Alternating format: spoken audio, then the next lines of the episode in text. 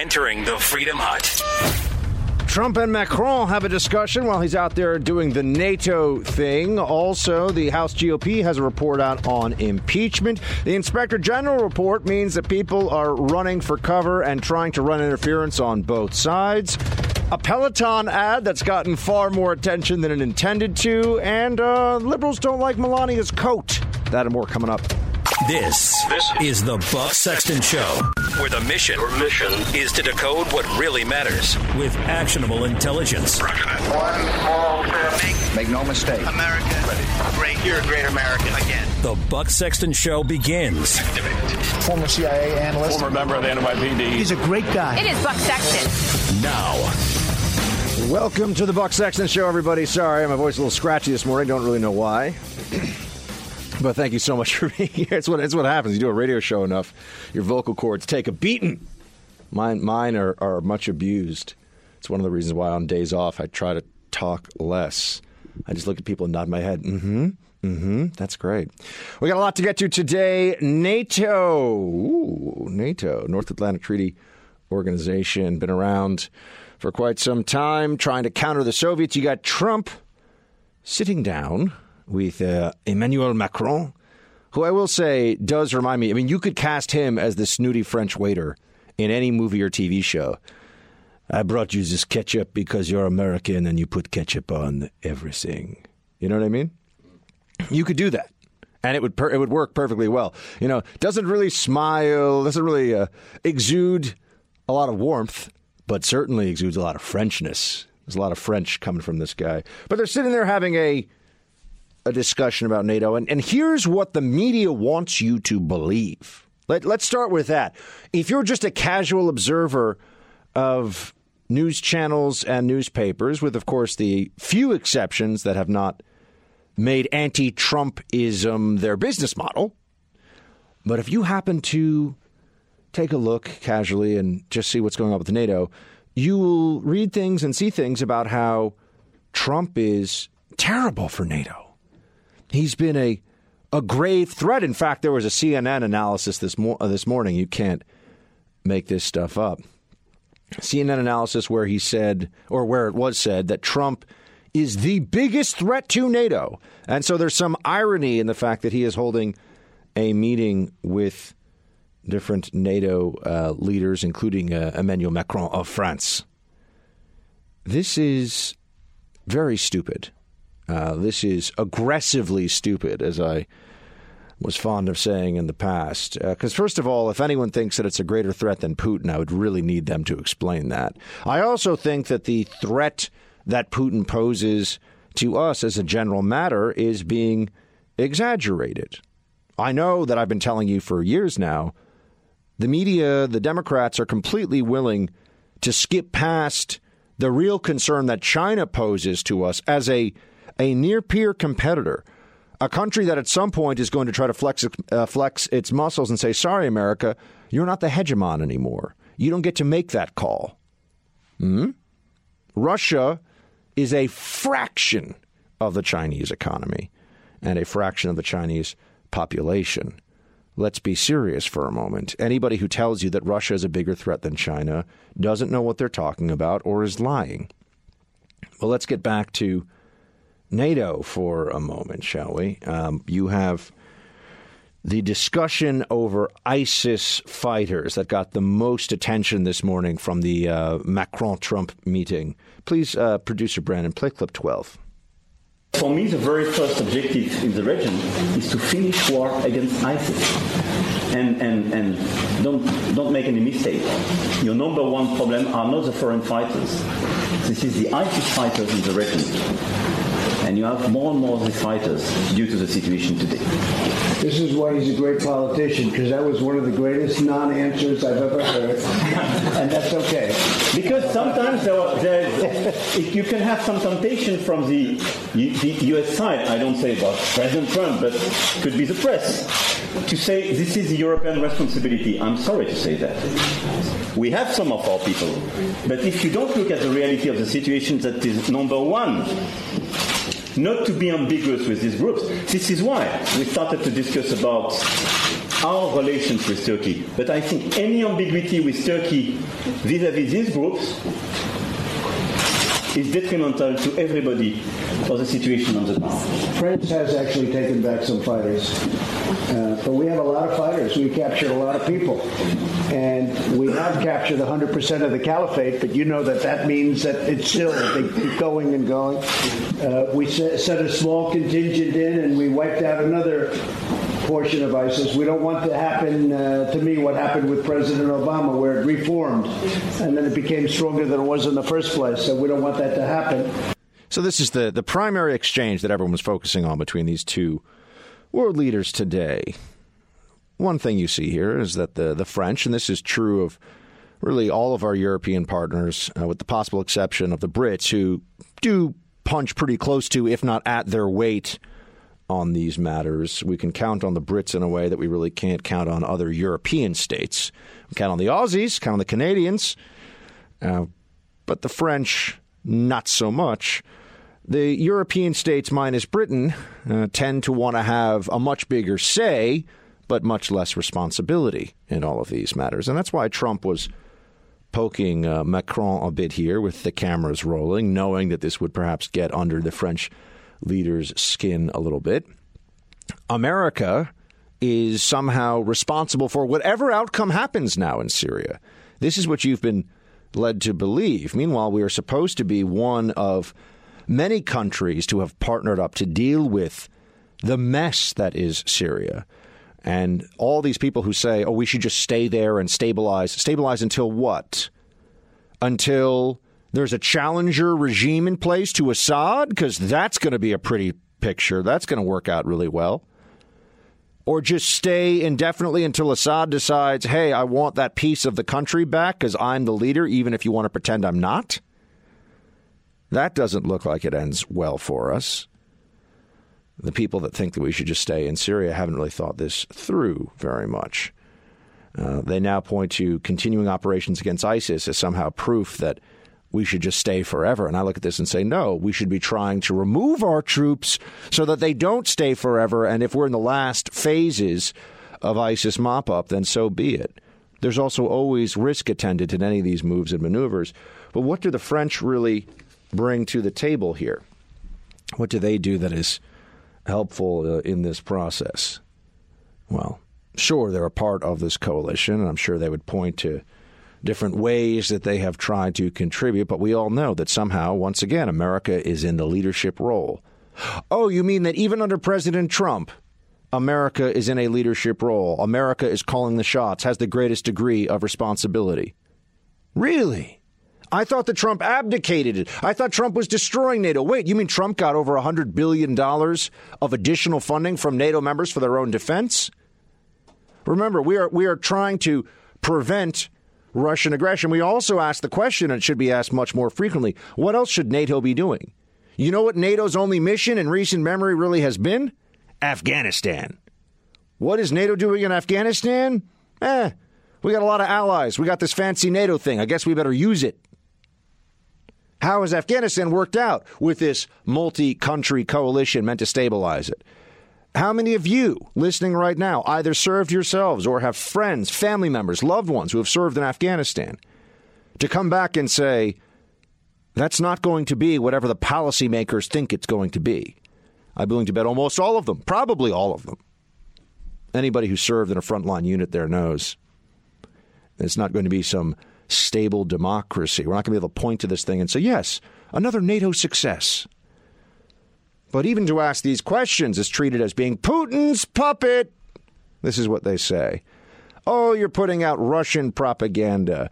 Do they realize, or do they care? Do the leftists who hate Trump and the media acolytes of the Democratic Party pretending to be nonpartisan, do they care that making Russia into America's enemy number one hurts us in a number of ways? It hurts us with regard to fighting against Islamic radicalism, where Russia is, in fact, an ally. It hurts us with trying to get the Russians to play nicer and more with more diplomacy on the European states on their periphery.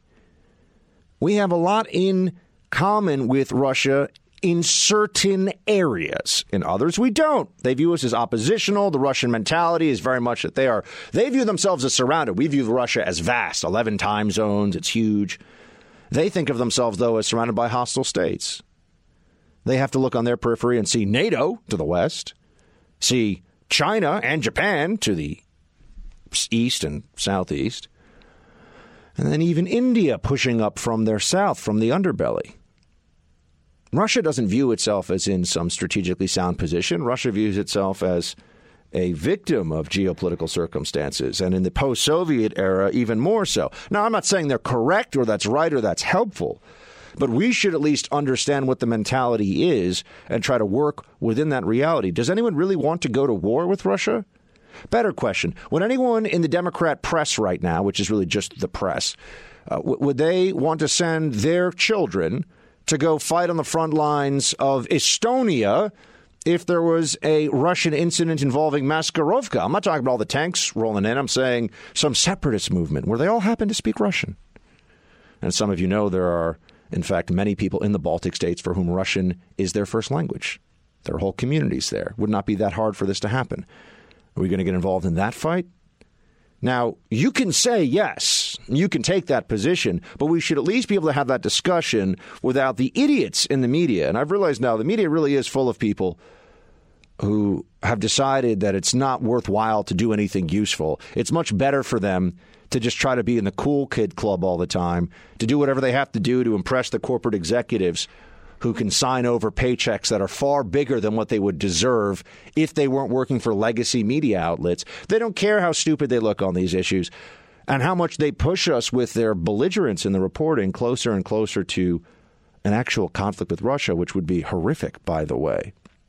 Now, remember, it's President Trump who blew up a couple of hundred Russian paramilitaries in the Syrian desert in order to protect our Kurdish allies, I might add. And Russia let that one go. We don't want to keep having close calls with the Russian state. To say that we should aim for better relations with Russia is so obvious that it shouldn't have to be said. But in our current environment, you hear the narrative Trump is destroying NATO, Trump is Putin's puppet. Anything that deviates from that, any, any facts you can present that don't go along with that narrative, makes you a bad person, you're an idiot, you don't know anything. This is what the media will tell you. But hold, hold on a second. What what bad thing has happened to NATO? Well, name one bad thing that has happened to NATO because of Trump since he became the president. A few NATO bureaucrats, a few European uh, institutionalist types decided that it was he was a little gruff when he was asking for more money. Okay, guess what? States paid up more money, and they said they would. That was the agreement that we had. NATO is nothing other than an agreement, in fact. So when some states can say, yeah, we'll do this, and then they don't do it, doesn't that undermine the very core of what holds it all together? But there's no, there's never any discussion about any of this. That's honest. It's just everything is about bashing Trump. Nothing can be separate from bashing Trump. These people, this is the totalitarian mindset. And you go back, you see the way it was in the Soviet Union. If you were in any way opposing the Soviet state, you were a counter revolutionary and therefore you were to be nullified, you were to be destroyed. For the media right now, they have a Soviet mentality about Trump, especially because we're in this reelection cycle now. You're either trying to destroy President Trump or you're evil, you're part of the problem. Every issue, every news story, doesn't matter what it is, even when we're talking about things like conflict, possibly, between nuclear armed states. They're reckless about this stuff. Putin's puppet. Oh, Russia. More sanctions on Russia. More tough talk against Russia. Really? How far do we really want to push that? Obama didn't push really much at all, by the way. He got real tough with Russia at the end of his presidency. We wouldn't have to deal with it. Didn't want to send those Javelin missiles. Did the whole expulsion of Russian diplomats and added sanctions after he was going to be out of office and wasn't his problem anymore. Real, real easy to be tough then when you don't have to be the one that looks into the eyes of parents who have lost their child because of the stupidity of much older and allegedly wiser elected officials who think they know what they're doing, but really it's all about them in this whole process. It's not about NATO, it's about defeating Trump. There are people who want power. The narrative of NATO that you are being told every day has been completely misconstrued, distorted, and perverted as a club yet again against the President of the United States, and it is not based in reality. Just remember that as you see all of this playing out. Well, I haven't asked that to the president today. I have over the period of time. We have uh, a tremendous amount of captured fighters, ISIS fighters, over in Syria. And uh, they're all under lock and key, but many are from France, many are from Germany, many are from UK. They're mostly from Europe and some of the countries are agreeing. I have not spoken to the president about that. Uh, would you like some nice ISIS fighters? I could give them. You can take, you can take everyone you want. Let's be serious. Uh, the very large number of fighters you have on the ground are ISIS fighters coming from Syria, from Iraq, and the region. It is true that you have foreign fighters coming from Europe, but this is a tiny minority of the overall problem we have in the region. And I think number one priority, because it's not yet finished, is to get rid of ISIS and these terrorist groups. This is our number one priority. And it's not yet done. I'm sorry to say that. You, have, you still have fighters in this region, in Syria and now in Iraq, and more and more. And the whole destabilization of the region makes the situation more difficult to fix the situation against ISIS. So, who's going to be responsible for all those fighters we have on the ground? You have all these people that say that they know what to do in Syria. They know what the end game is, really. You have thousands and thousands of prisoners. What happens to them? They've all been radicalized one way or another. Maybe some of them now would claim that they've turned on the Islamic State because it has crumbled. But anyone who would fight for a jihadist army that engages in mass torture, uh, enslavement, rape, mutilation, and murder is not somebody you're going to want to let go anytime soon. Who takes all the ISIS fighters? Well, isn't it nice to have a president who looks at some of the world leaders who are our allies, places like France, and I do love France and the French people, by the way, as much as I love to make fun of them, Brandon. They're also, it's a beautiful culture with great food. Uh, that all said, sometimes a little bit of tough love is necessary in diplomacy. Sometimes pushing our allies a little bit to do things they don't necessarily want to do means that we have to do less, and therefore, oh, that's right, it's America first, isn't it? Our interests should be pursued. That doesn't mean at the exclusion of uh, being helpful and keeping our word to our allies, but it does mean that there's a whole other way to approach these issues. You get more funding out of NATO members. Maybe you also get some NATO members like France to take back anybody who's a French citizen who's an ISIS fighter. How about that for a crazy idea? I think it's very unpatriotic of the Democrats to put on a performance where they do that. I do. I think it. I think it's a bad thing for our country. Impeachment wasn't supposed to be used that way. Uh, all you have to do is read the transcripts. You'll see there was absolutely nothing done wrong. They had legal scholars looking at the transcripts the other day, and they say these are absolutely perfect. Trump is right when he uses the word. Those concepts, those those calls that we made, two of them were absolutely perfect calls. And I think it's a very bad thing for our country. Does it cast a cloud? Well, if it does, then the Democrats have done a very great disservice to the country, which they have. The Democrats have done a disservice to the country, but they're not stopping. They don't care about the disservice they are doing. And so we have to now sit through this Judiciary Committee nonsense on Wednesday. Another kabuki theater attack Trump extravaganza. We have our friend Raheem Kassam joining us now. He is the co host of the podcast called War Room, which is on impeachment and related political matters. You can check that out on iTunes. Raheem, great to have you back, sir. Hey, thanks for having me, Buck. All right, so let's before we get into your expectations, and I know you're, you're, you're doing your show with, with Miller and with Bannon, so you guys are neck deep in this impeachment thing all the time. But but before we get to what your expectations are for Wednesday, how, how do you assess what's happened so far? Is this have Democrats just been stumbling left and right, or do we not really know what their strategy is? I don't think they quite know what their strategy is, Buck. They they went into this whole process. They were effectively sold a bit of a fantasy by this uh, so called whistleblower, the fantasy didn't turn out to be reality. We heard from the whistleblower very early on in this process that there were things on the phone call between President Trump and President Zelensky, which, when the transcript was published, they weren't in there. Okay, so the Democrats then had to pivot and they said, well, we're going to bring all these witnesses in. We're going to bring people who were familiar with the president's thinking. We're going to bring people who were familiar with the call, who were on the call themselves. Let them elaborate on this. And then they brought all of these witnesses in, first in Adam Schiff's star chamber in the in the secretive basement SCIF of the Capitol building. Then Matt Gaetz goes in and says, you can't do this privately. You have to do this publicly. This is you're talking about attacking a democratically elected president. Do it in public. So then they had to pivot again, start doing it in public and in public, despite all the remonstrations of CNN and the New York Times, actually none of the witnesses corroborated what the whistleblower's original statement was, and none of the uh, witnesses actually set out anything that was uh, illegal, that was unconstitutional, that was an abuse of the president's power.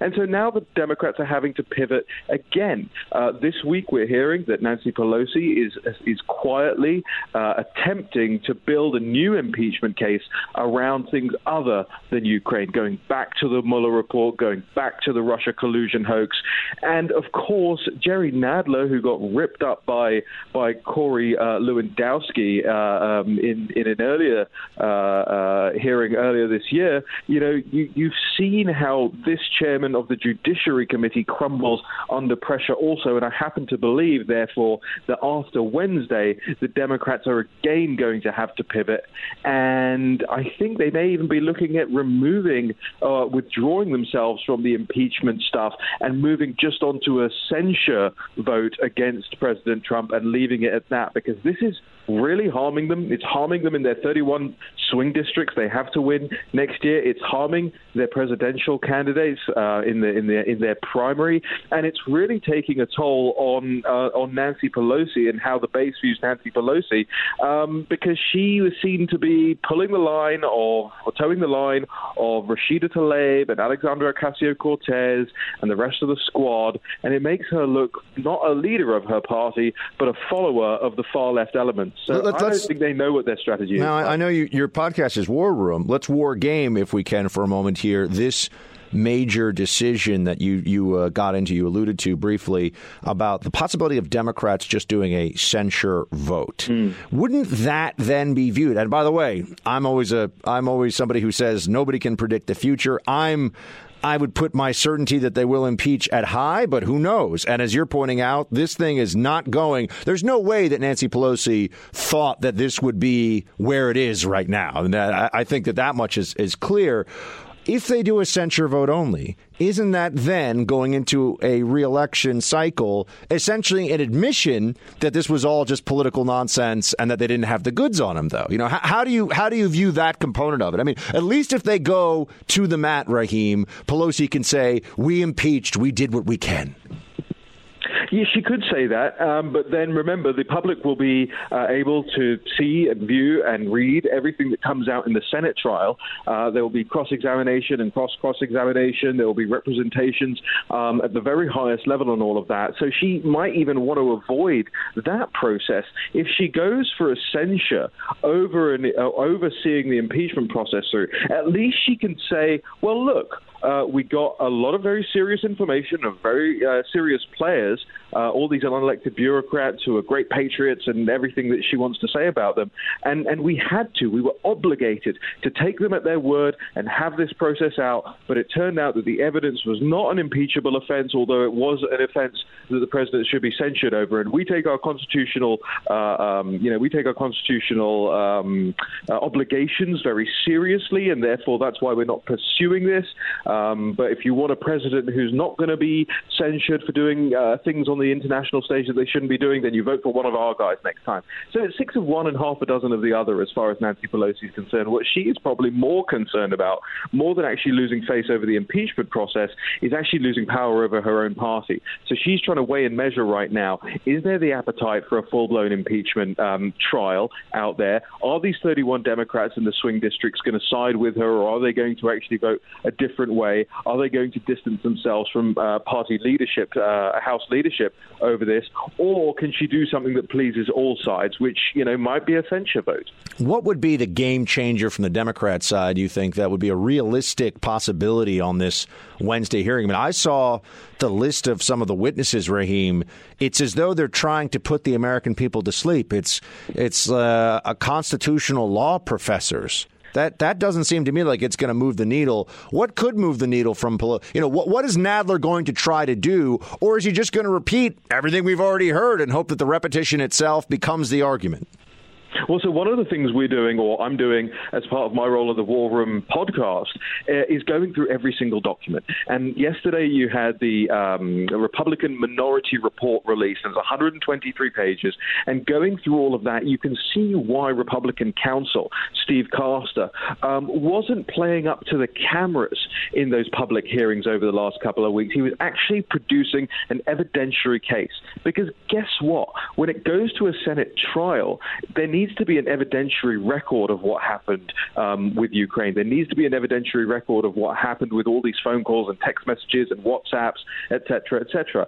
It's one thing, which is what the Democrat Counsel was doing, to, to try and pump up headlines and get CNN to run funky chyrons about, you know, what this witness says is an impeachable offense or what this witness uh, implies happened between Ambassador Sondland and uh, uh, David Holmes on a terrace at a restaurant in Ukraine after a bottle of wine. You know, that's one thing. But the other thing is producing the evidentiary record. So now what they're doing in the Judiciary Committee is they are trying to backpedal it away from the media grabbing headlines. Putting up constitutional law professors uh, lends more towards producing an evidentiary record, or at least producing evidence to show that the president has somehow overstepped his constitutional role. That's why they're getting all boring with this. They know they're losing the the fight as it res, uh, as it pertains to the granularity and the detail um, of this impeachment process process. Um, I think the big game changer is going to be this. Look, uh, if if the Republicans manage um, to show and to have any doubt cast from any of these witnesses uh, that say, look, Maybe you disagree with the president's foreign policy and the way he went about the foreign policy, but do you see any evidence of wrongdoing? Then that will be a second hit. Um, they did it the last time with all these other witnesses. Remember, none of them were able to say at the end of the day this was a directly impeachable offense. They just said, "Oh, I didn't quite like it. It didn't really fit my, with my worldview." If they manage to get this out of the next set of witnesses, that's two strikes. Nancy Pelosi will then have a, a, a third attempt at bat to do something different. It might be a censure vote, it might be pursuing a full trial, but then, you know, she's out. Raheem Kassam, everybody. He is a co host of the War Room podcast with Jason Miller and Steve Bannon. They are diving deep into this every day. Raheem, before we let you go, real quick, I'm just wondering Brexit, what's going on? Because it's been getting some headlines here and there, and then it kind of faded because the media is so obsessed with anti Trumpism. Where does it stand right now? Yeah, it also probably faded because we have a general election in the UK now coming up on December the 12th.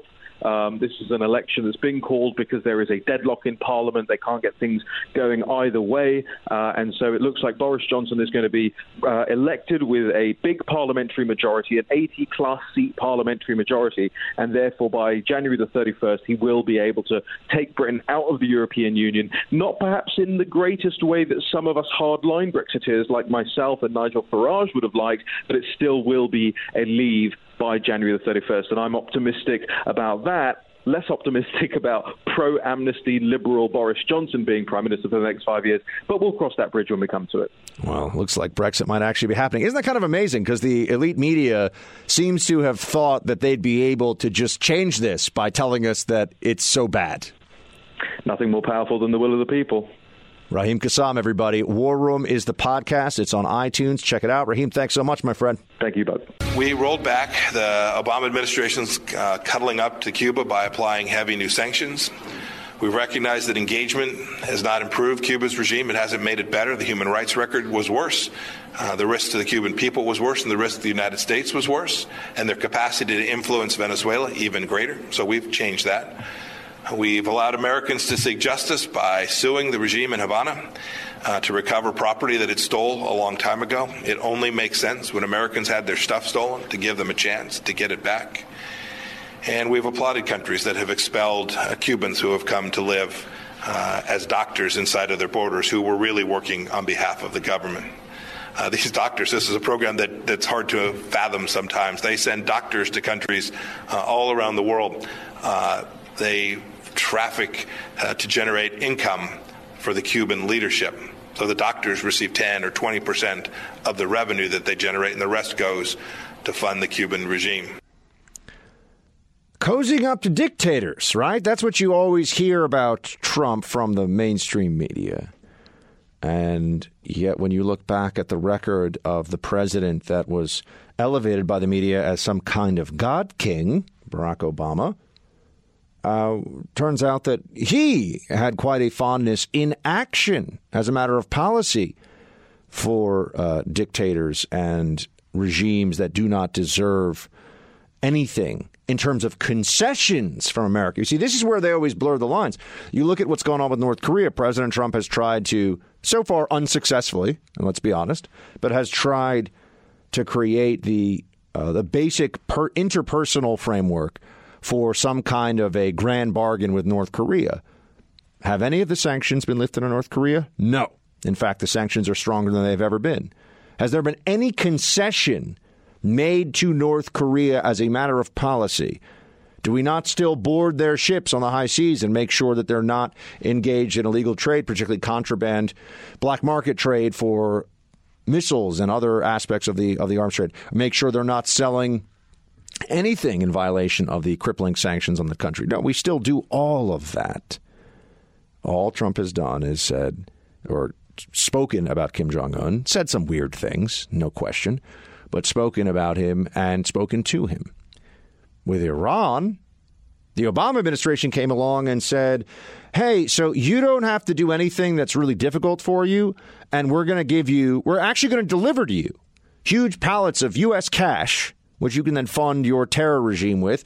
And we're going to make sure that neither the Israelis nor anybody else would be able to make a strike on your nuclear facilities because you'll be under the aegis, you'll be under the protection of this international deal that the Obama administration with European countries that have a long legacy of failure in the Middle East thought was a good idea. That's giving stuff for nothing in return. We got nothing in return from Iran. They have centrifuges that they could turn on, they could turn them off. That doesn't that's not enough. That's not a concession. With Cuba, you had the same situation. The Obama administration has decided we've we've been mean enough to Cuba for long enough. There's really no reason for us to take the approach that we have to do anything about Cuba anymore, or we should do a lot less. Let's be buddy buddy with Cuba, with Castro's dictatorship, um, which continues, by the way, to be a an enormous thorn in our side, not just and when it comes to Cuban specific policy, uh, but also with countries like Venezuela. Wherever the worst elements, the worst political elements are operating, you know, the Marxist, communist, socialist, revolutionary types in the Western Hemisphere and here in North and South America or anywhere uh, for that matter, you can often find the hand of the Cuban regime. Uh, they are running a totalitarian prison camp on that island, and they love to export that anywhere else they can. And they also like to leverage relationships with other brutal dictatorial types in order to stay in power themselves. Venezuela being a very good example of that. Despite the Jack Ryan movie where the the hero in Venezuela is the female social justice warrior. Yeah. That's really the and the bad guys are those right wing military types. Yeah, they're the scary type. Or, or, or maybe the bad guy is a social justice warrior named Maduro who's destroyed that country and been responsible for unimaginable deprivation and misery and despair. Uh, but Cuba's a bad a bad regime. Didn't get any better, despite the concessions, the uh, the extended hand from the Obama administration because ultimately there's just an ideological affinity for Cuba that comes from the left in this country. In America, we have a lot of people who are Democrats, but they're really socialists. And they see socialists trying so hard to bring about that utopian society on the island of Cuba. And yeah, they can admit that it hasn't gone according to plan, but they still harbor this fondness for them. Socialists tend to like other socialists, is the really straightforward way to look at this. And that's what we're dealing with, what we were dealing with with the Obama administration in Cuba. Secretary of State Pompeo seems to be setting it right now. You won't see much of uh, the media covering this, though, will you? Because it would be yet another Obama administration foreign policy failure that has to be set right by the Trump administration. I understand it can be a little bit awkward when you have to think about life insurance. You don't want to have to consider what would be unthinkable, but you have to prepare for an uncertain future and make sure that your family is safe and secure. I've gone through this process myself. It's something you need to do, and you should go to the place that makes it easy for you. No hassle. That's Ethos Life Insurance. Ethos is modern life insurance for people who just don't want to waste time with fine print, extra appointments, or fees they really just can't afford. Ethos has a simple approach. They take industry expertise and they blend it with technology so that you can find the right policy to protect your loved ones in just a matter of about 10 minutes. And you can apply online. You should check it out for yourself. You'll be taking the first steps to ensure that your family has the financial security they need in case of the unexpected. This is the responsible thing to do. Get a fast, free, and personalized quote right now at ethoslife.com. That's ethoslife.com.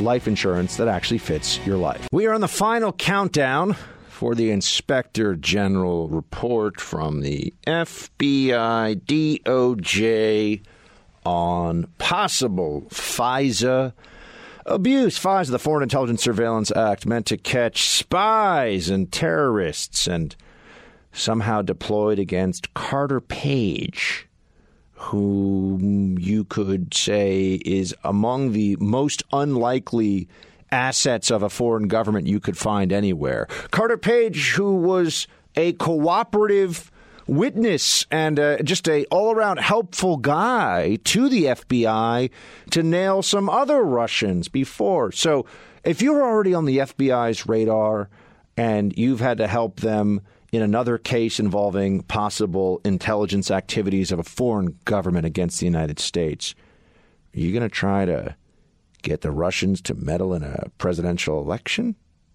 Get to coordinate with a presidential campaign? This is something that only delusional or stupid people could believe. And yet, guess what? When that Inspector General report comes out next week, there will be a whole lot of people who are claiming that it exonerates the FBI, that it means nothing was done wrong, even though Carter Page had a FISA collection done on him, which to any normal, any sane person is obviously absurd. Um, I will still never forget when Carter Page sat next to me, and uh, this was before I interviewed him the first time, and he told me that he met my dad at an event in New York City, of all things. And my dad was like, Who? but Carter Page, it turned out he actually did meet him briefly. They shook hands or something. Uh, but I was, uh, it was quite a quite an interesting moment. What a small world we live in. Uh, Carter Page is not a Russian spy. In fact, there was never even an allegation of any criminal. They couldn't even concoct a theory of criminal wrongdoing against Carter Page, and yet a U.S. citizen had all of his communications, cell phone records, emails, text messages, all of that just just grabbed by the federal government because a few FBI agents were hysterical around this conspiracy theory that was really coming from the Hillary Clinton campaign. That's let me skip to the end of the story for all of you. What we will find out, and I think we'll find out from the Durham report. I'm not sure if it'll be before or after the 2020 election, though. Remember, this is Inspector General Horowitz at the DOJ FBI. What we will find out from the attorney, uh, U.S. Attorney Durham, who is a lawyer's lawyer, a prosecutor's prosecutor, according to both sides of the aisle up to this point. What you'll find out from him eventually is that the Hillary Clinton campaign got this whole thing started. That this whole Russia, Russia, Russia, it really had its origins in the Hillary Clinton campaign. That this was a Hillary info op against Trump. And that because people are such wild eyed left wing partisans, because Democrats have become such petty totalitarians. They seized on this and then abused their power in whatever ways they could, either in the press or in the government, to run with this theory, to pursue this theory, to really almost overturn the results of an election based on this theory. And it came from the Clinton camp very early on. That is my prediction to you as to where all of this is heading, although it'll be some time before we get there. What are we going to find out about the Inspector General report? Well, let's just remember a few things before we before we do our uh, our pregame analysis here of everything. Let's remember that the uh, Inspector General, in this case Horowitz, was an Obama appointee who oversaw a 500 plus page report on Hillary Clinton's emails that was absolutely full of political bias. And Horowitz concluded, as if by magic, that all of that bias in no way affected the decisions that the Department of Justice made about Hillary Clinton's emails. I am here to tell you, and you won't want to hear this probably, I'm here to tell you that you should get ready for round two of this. What you will likely see in this Inspector General report is a whole lot of dubious decision making, just like with the press. Right? The press gets stories wrong, but the stories they get wrong are overwhelmingly, are overwhelmingly, I would even argue entirely when it pertains to Trump, anti Trump. It's always anti Trump stories. You will see that the mistakes that the decision making at the FBI and you know FBI is within DOJ, but I'll use these go back and forth over these that the decisions made in the Department of Justice about this FISA warrant and this baseline theory that the Trump campaign was somehow colluding with Russia. The decisions made through all of that. Um, the truth is, my friends, that they were all somehow negative. The bad decisions were negative for Trump. Doesn't mean it was illegal. But you know the tie goes to the runner? Well, the tie goes to the to the anti-Trump deep state here every time. That's what's going to happen. So you'll see this pattern of, yeah, we got to get this FISA. Yeah, we got to we got to do whatever we got to do. We got to stack it with the dossier. No one verifies anything in the dossier. It turns out the dossier is all crap and it's a Hillary Clinton opposition document. You're going to include that? Oh, but, you know, the excuse there is that the FBI agents involved were lazy and stupid enough to believe the dossier. Eh, okay. They're not bad people, they're just dumb and lazy. That's going to be the excuse, implicit in what comes out in this report. That's what they're going to, to fall back on. The bureaucracy, you see, is not tainted, it's just inept. It's just not very good at what it's supposed to do. But that they can live with. You know, that's the cost of doing business. Hmm. Isn't that interesting? There is uh, one wild card in this scenario, though. You see, they know that they can count on Horowitz to be an institutionalist, to be somebody who wants to defend the the edifice of the Department of Justice. It's so easy to convince yourself if you work in these government agencies. I worked for the CIA, man, I know. It's so easy to say, well, even if we colored a little bit outside the lines here, even if this looks a little shady and shakes the faith of the American people that these bureaucrats who are empowered for very specific ends do in fact abuse those ends for partisan reasons we still really need these places. We really need the Department of Justice. We need the FBI. We need all these different 17 members of the intelligence community. And because we need them, if we have to give them more than the benefit of the doubt, if we have to look the other way at what a reasonable, a rational person would understand as malfeasance, well, then that's just the price of protecting these institutions. Now, notice this is different than even somebody inside the bureaucracy who is left wing, who is ideologically willing to, you know, the Loretta Lynch approach. Yeah, I'm going to meet with Bill Clinton on the tarmac, pretend it was a non sequitur conversation. Who cares? All an accident, you know. I don't know what was said there, but she didn't want anyone else to know either. There are ideologues inside the bureaucracy, people that clearly take the power that they have to try to help Team Democrat, help the left, help the socialists inside this country because they are the party of the state. But then you just have people who are not necessarily, and I don't know enough about Horowitz to make the determination as to which one of these camps he falls into, although he'll be in one of them.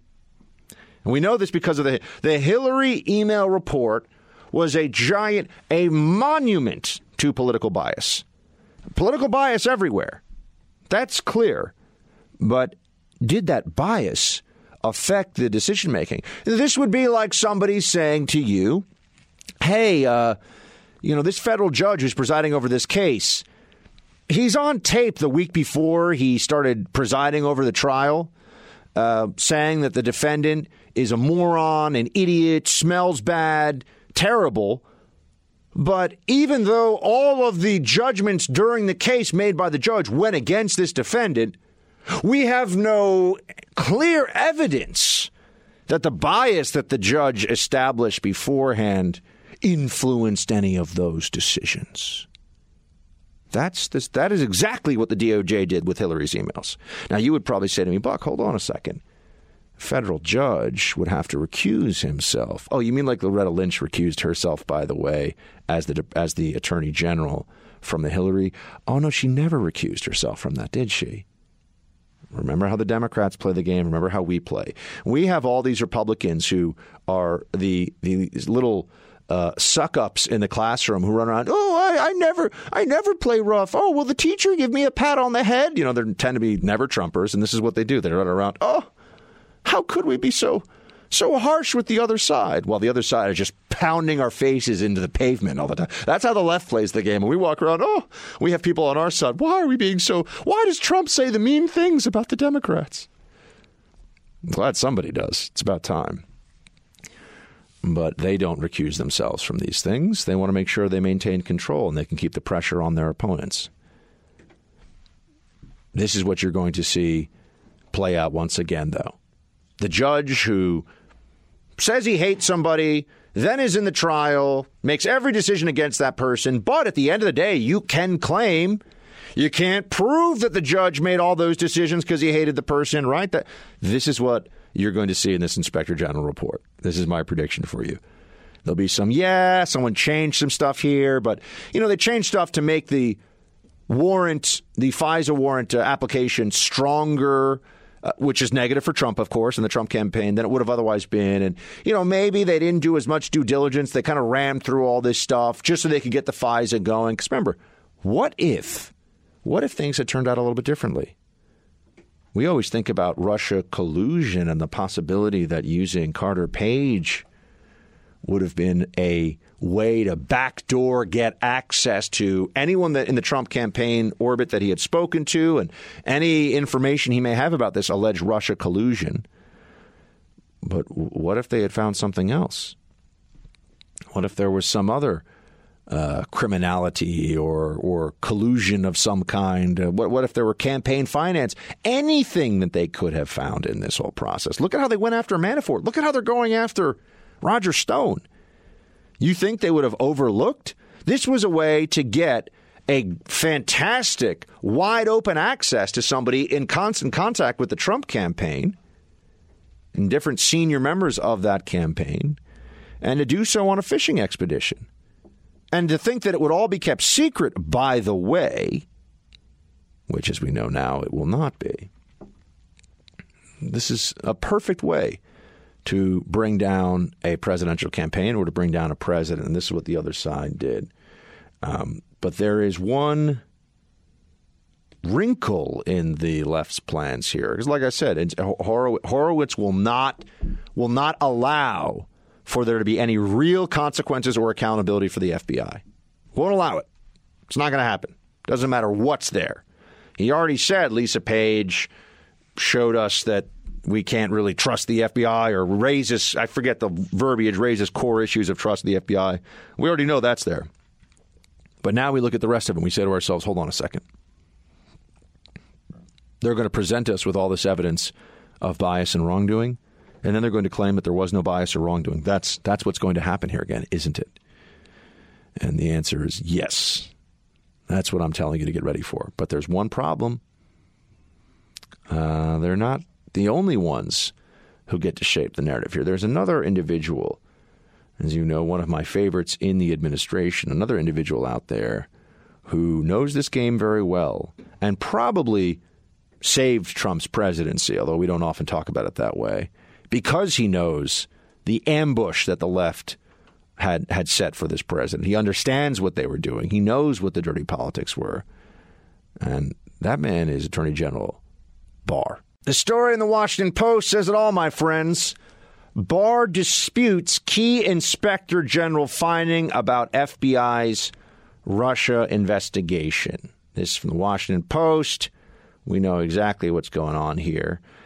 This is the story published yesterday. Attorney General William P. Barr has told the associates he disagrees with the Justice Department's Inspector General on one of the key findings in an upcoming report that the FBI had enough information in July 2016 to justify launching an investigation into members of the Trump campaign, according to people familiar with the matter. The Justice Department Inspector General, Michael Horowitz, is due to release his long awaited findings, but behind the scenes at the DOJ, disagreement has surfaced about one of Horowitz's central conclusions on the origins of the Russia investigation. The discord could be the prelude to a major fissure within financial law enforcement on the controversial question of investigating a presidential campaign. Barr has not been swayed by Horowitz's rationale for concluding that the FBI had sufficient basis to open an investigation on July 31st, 2016. My friends, this is the Achilles heel of the whole situation. What have I been saying to you now for years? Mueller didn't even touch this. Why? How did this whole thing get started? Where did this come from? Oh, oh we're to believe that they just happened to have people near Papadopoulos, but Papadopoulos happened to say a thing that, please, we're not idiots. They had set up to get Papadopoulos before this conversation he allegedly had with Downer in a bar in the UK. I believe Papadopoulos is running for Congress, by the way. Hmm. Yes, that's what they they believe that uh, they they want us to believe that. Mm-mm. Barr knows this is going to be the critical question. Uh, there will be all this information presented, and people who are very invested in this will tell you they will feign stupidity, they will feign an abject lack of judgment, and they will say to you that the Russia collusion investigation was a duly predicated investigation from the start, meaning that there was something other than political malice as the real motivation for looking into all of this. Barr is going to look at this, according to this report, and I believe it, and say, not so fast. You're going to investigate a presidential campaign based on what a very low level advisory member of the campaign says to a guy in a bar in the UK. You're going to do. You're going to make that call. You're then going to get FISA on another low level member of an advisory board of the Trump campaign. Really? And you're going to act like that's fair? I mean, look, I, I, you know, you have people that walk into police stations across the country and say that, you know, Elvis is in their shower and Osama bin Laden is hiding under their bed. If you sent in a SWAT team, kicked in the front door, and shot a couple of people because you're doing a raid to find Elvis and Osama, people would want to ask some questions. Like, what the heck are you doing? That is going to be what we are faced with by the FBI now. They were going to want us to believe they made stupid decisions in good faith, not because of politics, and Barr is going to look at them, it sounds like, and say, not so fast. We know what you were up to. This whole thing was, in fact, a hoax, an ambush, and a scam. So people were making a lot of jokes about Bloomberg getting into the race at this. And it turns out that uh, Mayor Bloomberg has jumped into, in a very crowded field, fifth place, according to the most recent poll I've seen right away. Is at like 6%. Ahead of Kamala Harris, which tells you a lot about uh, the media's love affair with the Harris campaign is uh, that's going to have to come to an end at some point. There is really just no way that anyone's going to be able to continue to pretend that she is, as she once referred to herself, a top tier candidate. Uh, she is not a top tier candidate, but this is what the uh, messages that we're getting from uh, we're getting from the Democrat voters who are being polled here. They all know one thing and one thing only: they don't want Trump to be president. After that, it gets very hazy for a lot of them because no person could look anyone else in the eye with seriousness and say, "Yeah, Joe Biden's the great Joe Biden's the future of America."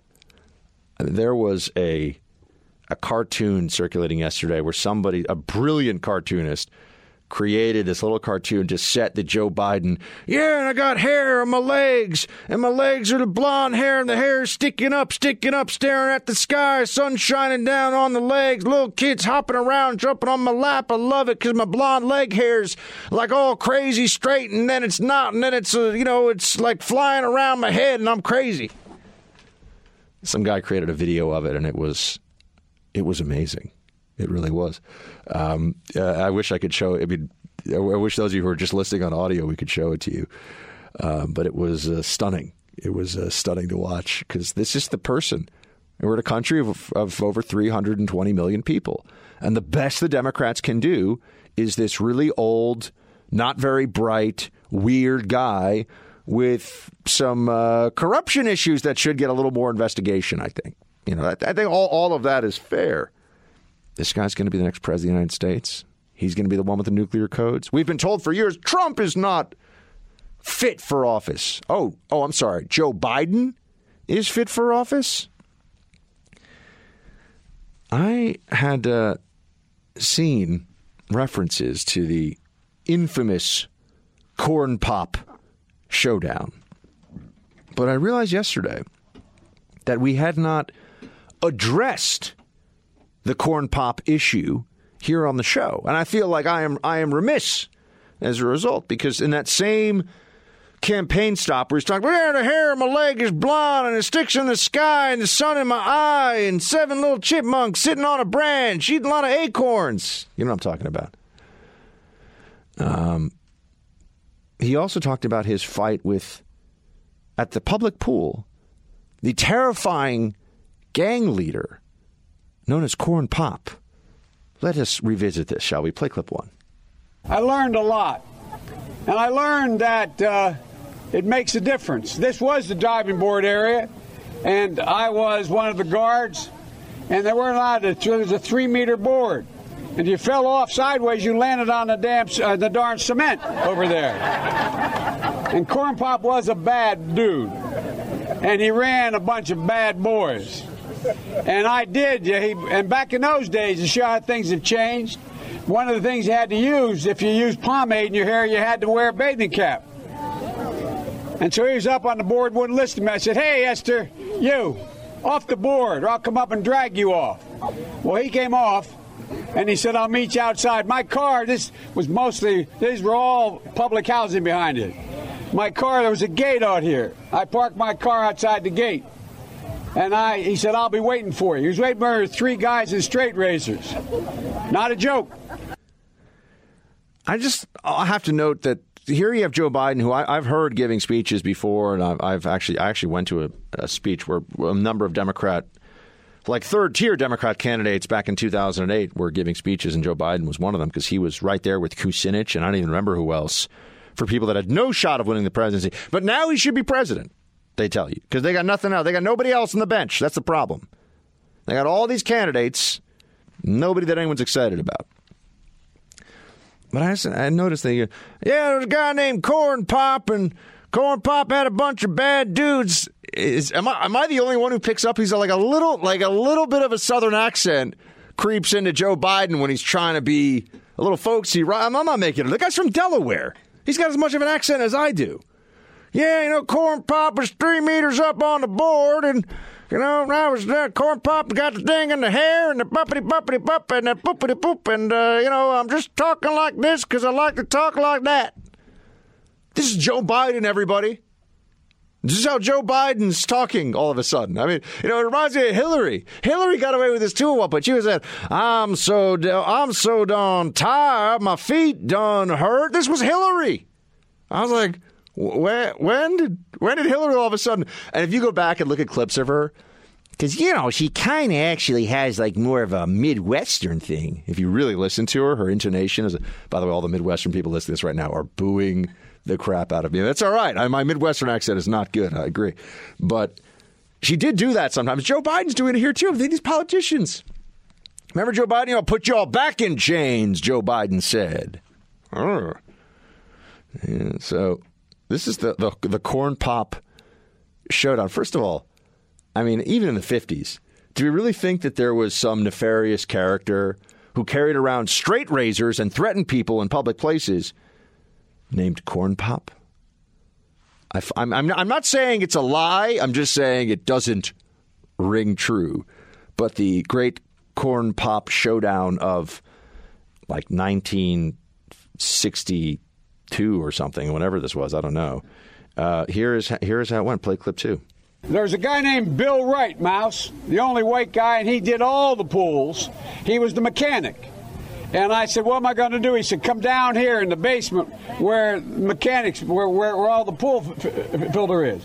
You know, the chain, there used to be a chain that went across the deep end. And he cut off a six foot length of chain. He folded up, he said, You walk out with that chain. And you walk to the car and say, You may cut me, man, but I'm going to wrap this chain around your head. I said, You kidding me? He said, No, if you don't, don't come back. And he was right. So I walked out with the chain. And I walked up to my car. And they had, in those days, used to remember the straight razor. You'd bang them on the curb, get them rusty, put them in a rain barrel, get them rusty. And I looked at him, but I was smart then.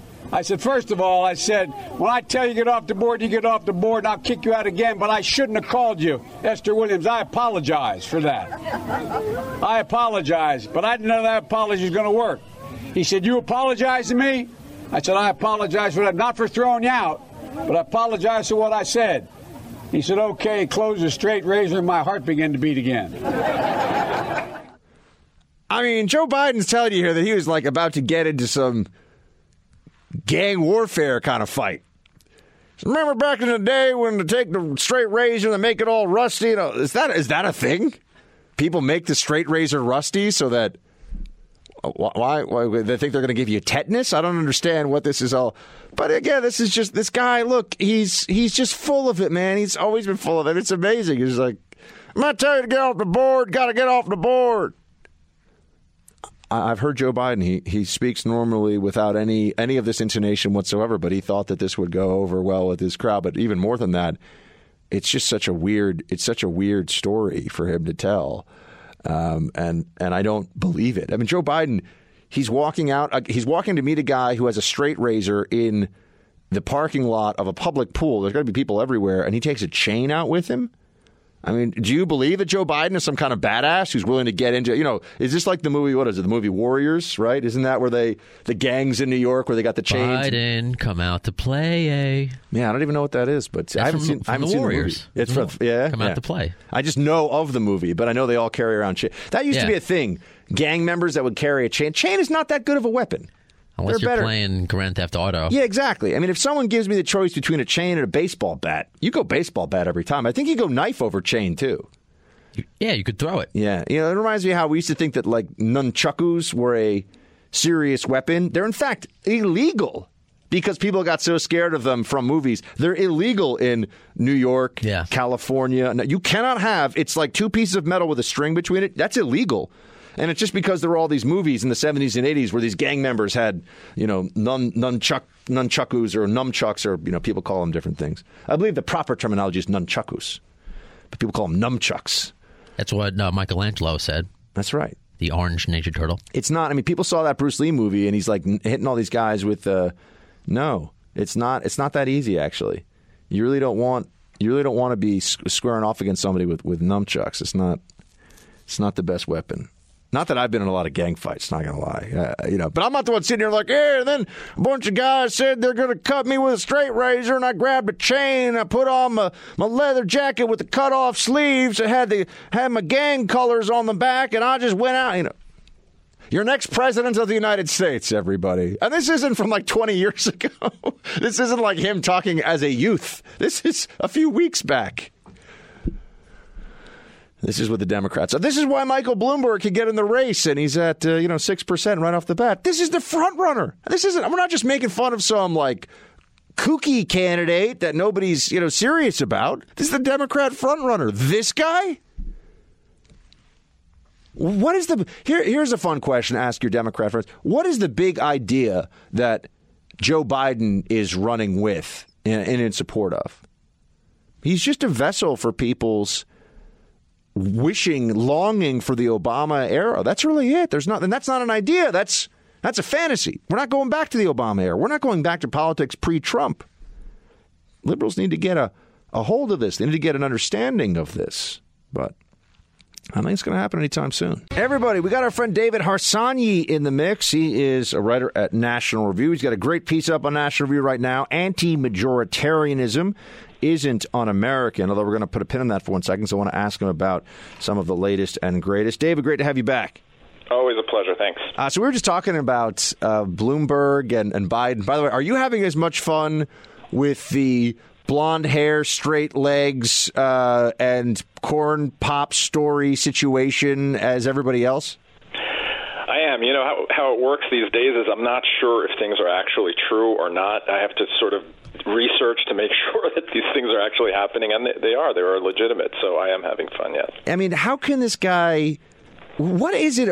Why is Biden? I was just talking this before we called you. Why is Biden the front runner? What is your take? How is this guy who's really somewhat clownish and and preposterous, and not even not even entertaining clownish? What's going on?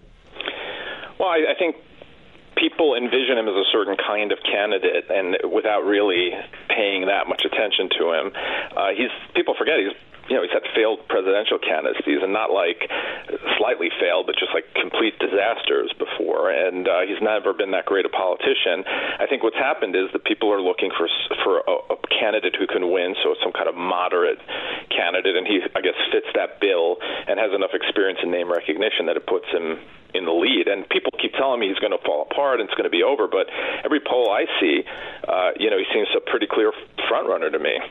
Now, Bloomberg is in at, uh, I think, 6% in the poll.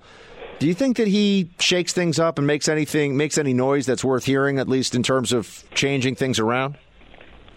I'm not sure yet. I think that there's obviously some.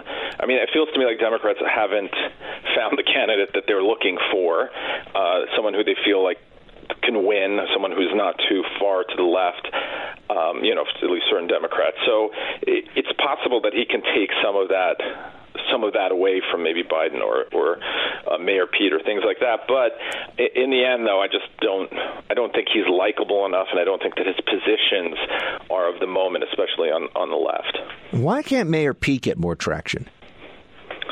I, I think he's actually kind of a lightweight when you really listen to him. I mean, I don't know if that's the reason. I just think maybe it's a name recognition thing. Maybe because it looks like he's in second grade. I mean, it, you know, it could be various things that turn off people, and there's still so many people running, so you never know. Once Kamala Harris drops out or other people, he may get you know that those people might come over to him. So I, out of the people still left, I think he still has somewhat of a chance. And do you think that uh, in in taverns and and local bars across the country, people are going to be pouring out some shots for the uh, the tragically ended Sestak campaign.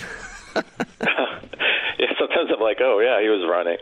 Um, it, it's weird. I guess people have nothing to lose anymore when they run, so you get tons of people running just for maybe because they want to be VP or something like that. I mean, is like Michael Bennet still running? I don't even know.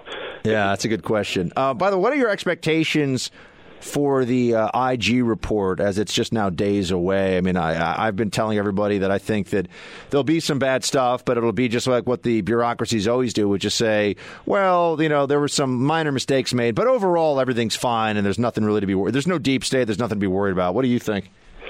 I think that you're probably right. Though all the leaking going on these days, and and all the sort of preemptive defenses that are going on, it makes me think that maybe it'll, you know, that people are a little bit worried about what's in there. But I mean, generally, you don't see the bureaucracy saying, you know, they're sort of you know, give you a pat pat on the hand or whatever. They don't, you know, they're not going to really come out yeah, do you remember the 500-page Horowitz report where it was? I read this thing and I remember thinking, well, this is this looks terrible. I mean, this is bias everywhere. They're like, well, you know, just because you have every reason to believe somebody's biased doesn't mean their actual decision. I mean, it seemed to me that the Inspector General report set a standard where unless you have people working the DOJ who are saying, I am doing this because I think Hillary's going to be president and I want to help her, ah, there's no bias. You can't prove it. Right.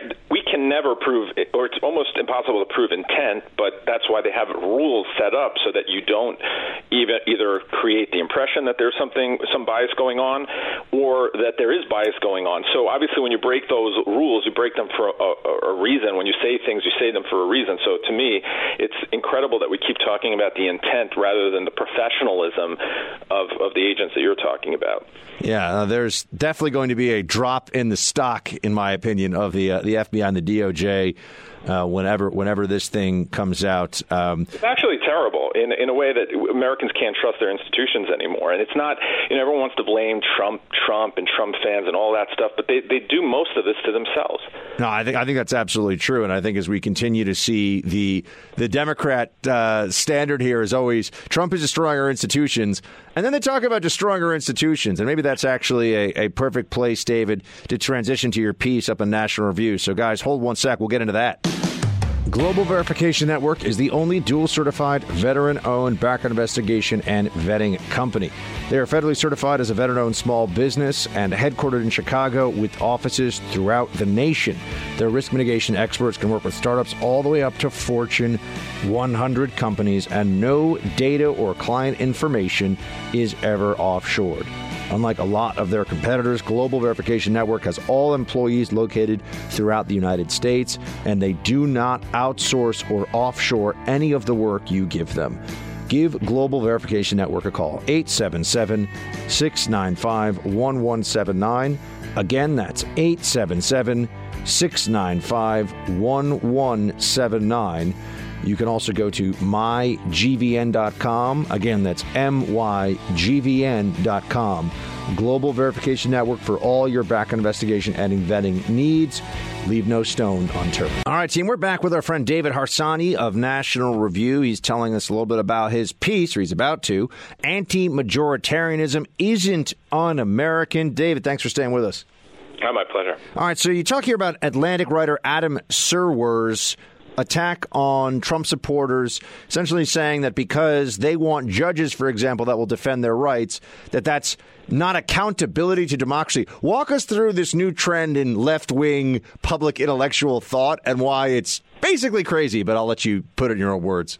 Well, I, I mean, the new case against Trumpism is that that social conservatives have sold their soul so they can because they can't sell their ideas through the democratic process.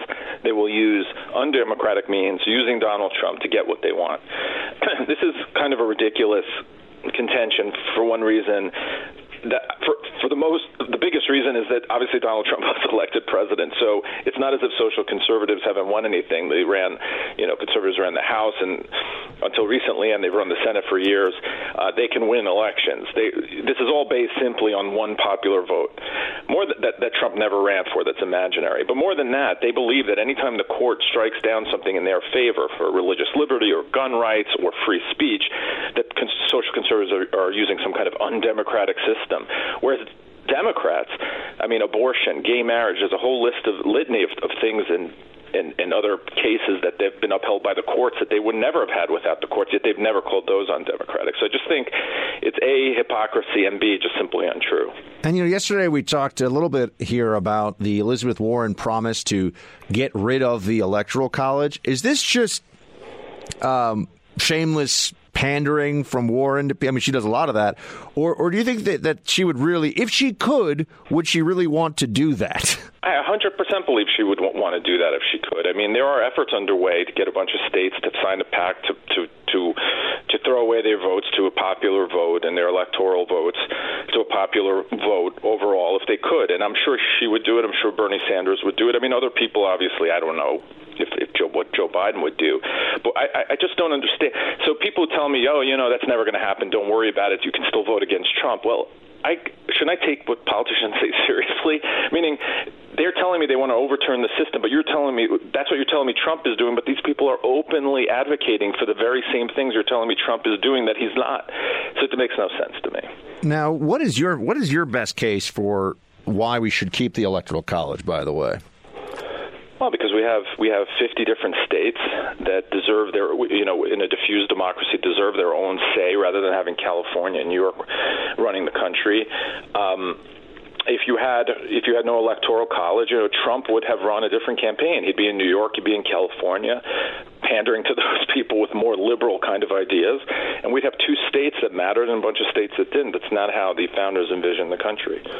Well, I certainly agree with that. Um, I'm just wondering what what are your uh, expectations for this Wednesday's judiciary hearing and, and impeachment? Oh gosh, I don't even know. I mean, I think you're going to have a lot of the same, where the press is like, you know, you can always tell where there's going to be a tweet that's just annoying and untrue when someone has to put "wow" when they first tweet. You know, these reporters now do, or like three exclamation points. So you're going to get a lot of that, and then when you actually read what was said, it'll be more of the same. I just don't think anyone's mind is being changed here. I don't think presidential candidates love the idea of impeachment, and uh, I, you know, how do you line this? I mean, because I, I, I agree. By the way, I I love seeing all these, and it's fun to to guess at what some reporters are going to say about certain certain uh, you know witnesses in this impeachment thing before they even say it because it's really easy. They're like, oh my gosh, Trump, this is the final. You know, now he's gone too far, and then they end up writing it. I mean, these people have no. They're not. Not only are they bad thinkers, they have no originality, which is really really uh, pretty annoying. No skepticism about anything. I mean, I understand you don't like Trump, but show some skepticism towards both sides. I mean, that's what a good reporter should be doing. Yeah, that's that's been totally a ban. I want to ask about about that actually because I think that people tend to look at Trump as the the singular uh, exposer of the media in a way that has never really been done before. I mean, I, I, think there's some truth to that, to be sure. He goes after them in a way publicly and has a megaphone. They're not used to anyone ever having a megaphone that can match what they can do usually on the left, right? So Trump all of a sudden is is a is a, at least able to meet them at, at a pretty equivalent level in terms of how many people he can reach and, and how he doesn't have to go through them in the same way. But I also, you mentioned Twitter and all the exclamation points. I think that Twitter is, in a sense, the the death of quote nonpartisan journalism because we just see all these journals all day long like what do they retweet? What do they like? What do they say I mean, it's, it's sort of like the DOJ thing where they say, well, there's lots and lots and lots of bias about the Hillary email thing, but we can't prove that any of those decisions were biased. It's just that there was people saying biased stuff. I feel like it's the same argument we get now with journalists, where it's anti-Trump screeds all day in the Twitter feed, either retweeted or shared or liked or written themselves.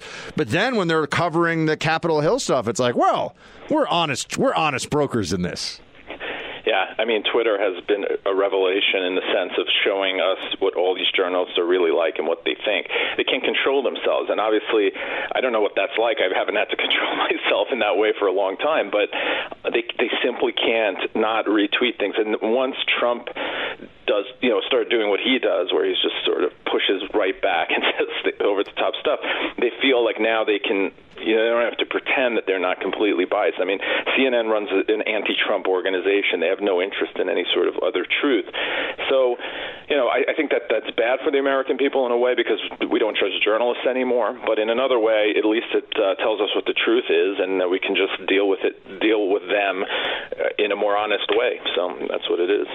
David Harsanyi, everybody. He approaches lots of things with skepticism, so that's the good news. He is not easily. he's not getting, I'm not easily swayed. Easily swayed. Anti-majoritarianism isn't un-American. That's a national review. David Harsanyi, thank you so much, sir. We'll talk to you soon. There's no question that the far left thinks it is ascendant right now in our politics, and I think that they are on some solid ground in thinking so. You've got Sanders and Warren who are socialists. They're socialists. We, we can sit around and talk about the, the nuances and the variations. They are socialists and they are number two and three right now in all the polls. Um, and that means, by the way, if you combined their numbers, it'd probably be, meaning if one of them drops out, it's probably going to be Bernie. But who knows? Maybe it's going to be Warren. He wants to see if he can outlast the lesser socialist, Elizabeth Warren. Uh, but that's that's another way of uh, looking at this so that we all understand exactly how left wing the Democratic Party has gotten. And you even have some candidates now who are quite far left who'll be running in 2020, including Mr. Cenk Uygur. And I do not know if I'm pronouncing his. I pronounce his first name because he's known as Cenk. I know that that's his name. Um, I've talked to him before. Ug- Uygur. I'm not sure if that's how you say his last name, but I'm, I'm not trying to mispronounce it. That's a that's lame. I just don't know how to say it. Um, but he's running for Congress now, and he is, as you may, some of you may know, uh, the founder of the Young Turks, which is an online, uh, probably the most far left. I mean, it's kind of like the Nation, which is a bunch of commies, uh, were to found a news an online news program. They raised a whole bunch of uh, of money from you know a left wing multi multi millionaire or billionaire recently. That that's uh, so they're very well funded socialists, which tends to be the case. Uh, people that love to benefit from the excesses of capitalism and then talk about, or rather, just benefit from capitalism, and then like to talk about how they hate capitalism. I, I hope to one day be so rich that I can talk about how we shouldn't live in a society anymore where people can get rich. Let's close the door for everybody else. I want to be one of these rich people who's like, I don't think anybody else should be really rich. You know, and therefore I am I am justifying my richness by saying that nobody else should be rich.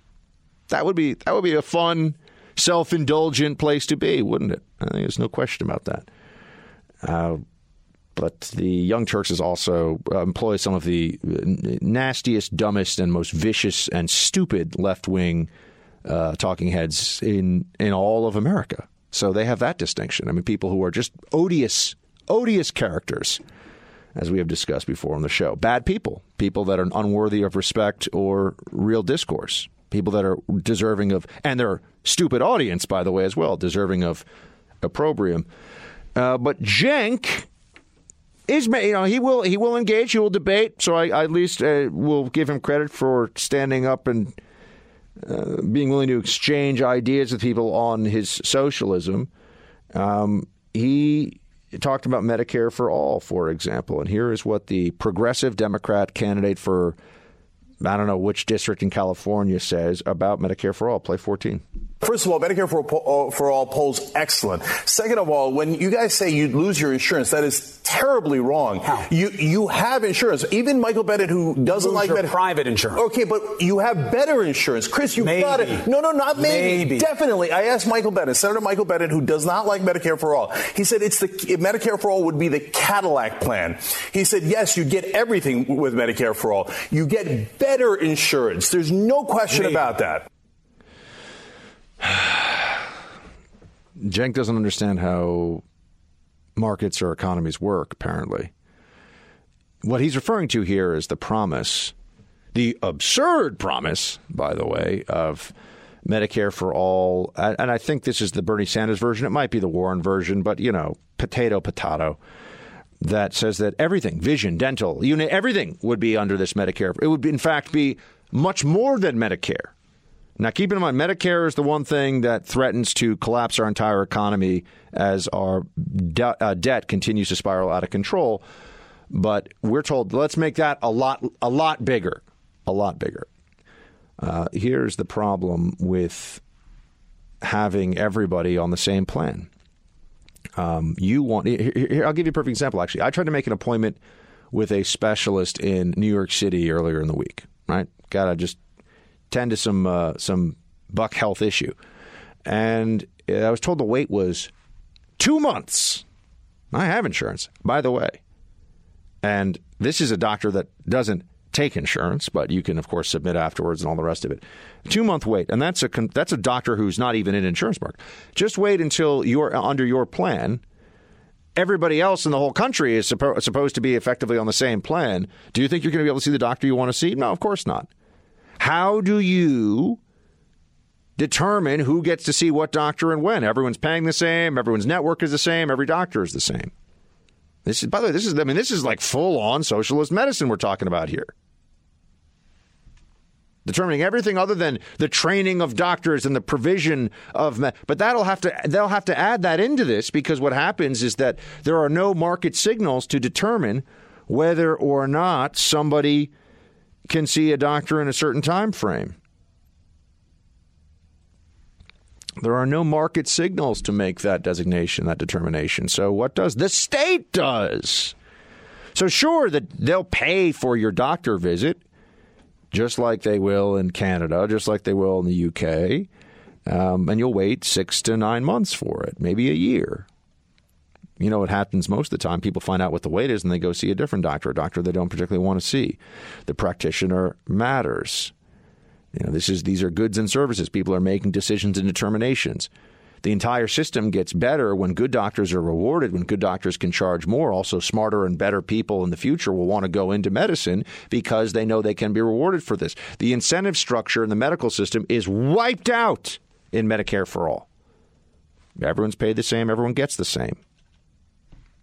Do you want do you want that to be the case? No, I want to live in a country where I can choose the doctor that I see and see him in a reasonable or her in a reasonable time frame.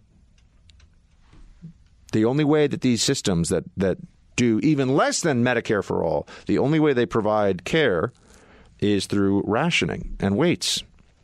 They tell you uh, how much you can get. They tell you when you can get it. By the way, what also will be included in this? Um, do people are, are if you want to go see a a shrink, a psychologist, psychiatrist, uh, do you get to go every day? Uh, very very expensive. Who's going to pay for this?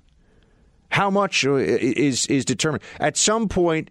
The reality sets in where you can't just have people getting whatever they want because if people get whatever they want, there won't be enough for people to get without a market in place to incentivize better, more efficient, faster care and to bring more people into the medical system so that there is more there are more goods and services to be distributed, this whole thing falls apart. It's going to be better than your current insurance plan. Good luck with that. The Cadillac of plans. This is folks, this is snake oil that you are being sold. It is a lie. It is a fiction. Unless they're willing to say middle class taxes will go up dramatically, which they will have to just to make the math work. And unless they're willing to say that yes, you will see the doctor that the government says you're allowed to see in the time frame the government determines, they are lying to you. They can point to any other major state operated medical system in the developed world, and those are the realities that we are dealing with. That's it. So just, yeah, Medicare for all, yes, someone's going to pay for all your health care. This is state intrusion into one fifth, one sixth roughly of the economy in a way that will then lead to, by the way, further socialized industries and sectors of our economy. This does not get better. This only gets worse. Ooh, breaking news! Breaking news. You know how in the last hour of the show, I said, you know, when is Kamala going to call it quits? I think I said that, didn't I? Or I was, I was at least making fun of her terrible campaign. Kamala Harris is out. It's just happened. She's out. No longer running for president. I think Bloomberg showing up and uh, being ahead of her right away in the polls, I, I, think that was a little bit more than even her campaign could could manage uh, to deal with. Now that I think she's pulling about, I don't know, four or five percent in some of the polls I've seen. That sounds about right. So wonder where those votes will go. Probably to Biden, but maybe not. I do think the pressure is going to really mount for. Here's the way that they do it. Elizabeth Warren says that uh, you know, well, the the realistic way would be for Bernie Sanders to offer Elizabeth Warren the VP slot and then create like a socialist dynasty going forward. Um, but I don't know if Elizabeth Warren's uh, willing to uh, accept that. So it is it is worth a well, we'll we'll see how this how this plays out. Kamala Harris is out though, everybody. A campaign that the media wanted to work so badly And there was always a media superficiality behind a lot of that. You know, they just thought that Kamala should be because they thought, yeah, Kamala should it should work for Kamala. And, and the reality is that she's just not not a particularly talented politician. Not somebody who was ready for this, not somebody who was big league enough. And also, I think Tulsi Gabbard was kind of the Kamala spoiler a little bit. I think Tulsi Gabbard got in there and made it really hard for Kamala to get any momentum, you know, even with the media all pushing behind her, all the media efforts to do everything that they could do. It was not enough. It was uh, was insufficient. So Kamala Harris is out as though the as though the Almighty heard from Buck's lips to God's ears that Kamala Harris was not going to win the presidency. So today's the day that the Kamala Harris campaign calls it quits. Don't cry too much, team. It's that time of year, my friends. People are now allowed to play their Christmas music because it's post Thanksgiving. And we know only barbarians play Christmas music before Thanksgiving. But now they're allowed. So, you know, I, I, I was telling you, I was in a taxi yesterday and the guy was blasting some Christmas music. And I felt like such a Grinch because I was just like, really? I'm sitting in traffic with just this, you know, I don't know. I I like Christmas music in limited doses, and I like it basically the week of Christmas. But then I'm I'm not that. But I don't know. What, what do you like? Do you like Hanukkah tunes? I, mean, I think we discussed with Mark. There's maybe Two, three. Three. That's right. If you count uh, Adam Sandler, maybe. But so as a non as a as a non Christian, what do you think of Christmas music just as a as a genre? Uh, as a genre, there are some good ones that are just good musical songs. Uh, although my favorite is probably Alvin and the Chipmunks. So I don't know what that says about me. There we go. So it's also the time of year you got to think about getting people presents. Now, I don't know how many are familiar with this, but there's a very fancy stationary bike company out there called Peloton or Peloton. I think it's actually just Peloton, but I like to do it the French way because it sounds fancier. Peloton released an ad just in time for people to get. I think these bikes are. I know they're many thousands of dollars. I think they run somewhere in the like ten to fifteen thousand dollar range. Very expensive. Okay, but you know when you could also just buy a bicycle or or an old I don't know or an old school stationary bike. I remember my grandfather had one at his house here in New York, and the thing looked like it was from the fifties. And you know, get on there and pedal. Yeah. Go and pedal your to your heart's content. But now Peloton is a very fancy bike, and they put out this commercial that has gotten people totally outraged. Um, I think I need to describe a little bit. So you're going to hear a female voice, and this female that is starring this commercial is aesthetically perfect. Um, she is beautiful. She is slender. She's clearly a model. And this is the commercial in this incredible house. But this woman looks like she's probably about you know 27 years old. I love all the ads where they got people in their 20s living in like you know million dollar homes because you know who doesn't. People should have seen where I lived when I was like 28 years old. I had like three roommates living in the basement of some place in the village. Anyway, play uh, play Peloton. Now, A Peloton? Give it up for our first time ride. All right, first ride. I'm a little nervous, but excited. Let's do this. Five days in a row. You surprised? I am. 6 a.m. Yay. rising with the sun. That was totally worth it. Let's go, Grace in Boston. 50 ride. She just said my name. A year ago, I didn't realize how much this would change me. Thank you. This holiday, give the gift of Pel. so the reasons I mean, people have flipped out about this because you have this aesthetically, you know, physically perfect, idealized woman who's like, I'm so nervous to ride a, a stationary bike in the privacy of your own home. I mean, that's okay, I guess, but it seems, uh, trust me, this woman has read, a, uh, she's uh, she's worked out plenty in her day. This is not her first her first time, and then it, I don't know how much it would change me. Now, What look, changed? Right. What Pe- changed? People are being, and Brandon and I are talking this, people are being a little sensitive about this. It is the case, and I have seen this in action once or twice in my life. It is the case where, especially as a male, if you give any kind of fitness related equipment as a Christmas gift to a female in your life, producer Brandon, this could backfire dramatically. You probably would be hit with that piece of equipment. Yeah, they do. They do not. It's not a thing that they get excited about. No, it's offensive unless she asked Is it for offensive? I mean, if somebody said, "Buck, I want to, I'm going to give you a do- uh, for Christmas gift, I'm going to give you like a dozen sessions on a personal trainer," I'd say it's fantastic. I need it. I guess it's it's But different. I mean, if, whole- you, if you know the person, perhaps, and and maybe she's seen the other other commercial for Peloton, and she's like, "Oh, I want this, I want this," and the husband gets it for her. Right. If she's been explicit we need a backstory. Okay. we need yeah, a that- that- prequel to the commercial. But uh, it kind of reminds me of, of what uh, at the wedding in the, the office with where, where Jim and Pam are having their like you know the rehearsal dinner. Yeah. And then the, the Jim's two brothers stand up and they yell out to their wives, you know, Pam's looking good. How about you ladies? Time for a little mo cardio, which is would not go over well. I would not recommend anyone say that to their wife or anybody for that matter. That would not go over well.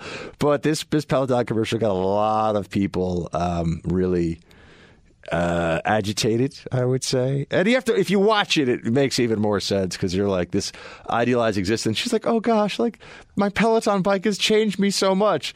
She looks like she went from about a hundred and seven pounds to a hundred and seven pounds, right? In this commercial, And But- who is she filming for? I, I look, the arrogance bothered me too. As soon as she walks in the door, she's shooting a selfie of, of her talking about going on the bike. As soon as she wakes up, the camera's right in her face.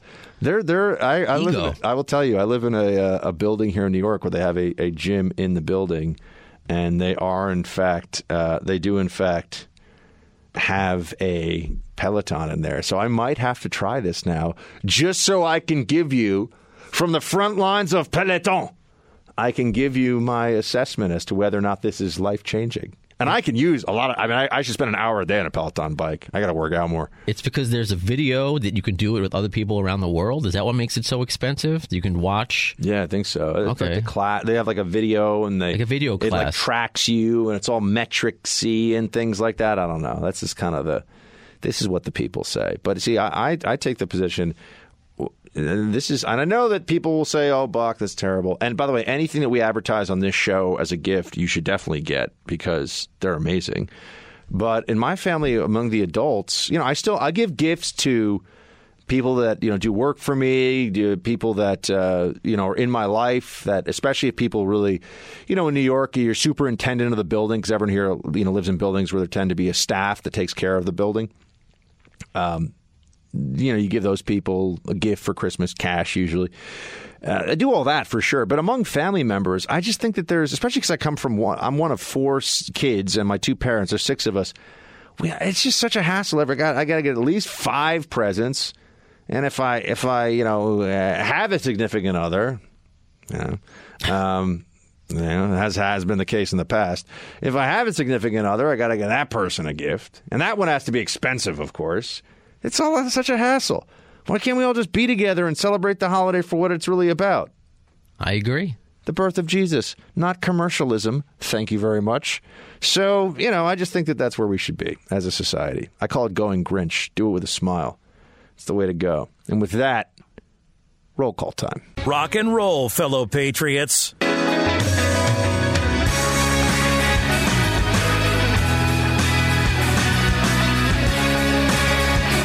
We made ours go up to 11.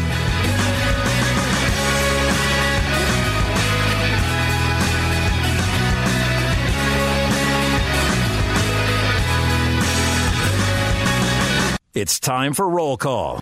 It is time for roll call. Let's get into the uh, Facebook posts here and we get to it. John Shields High, real news fan.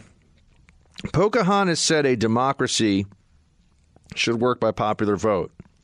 And to call her old fashioned for thinking that way.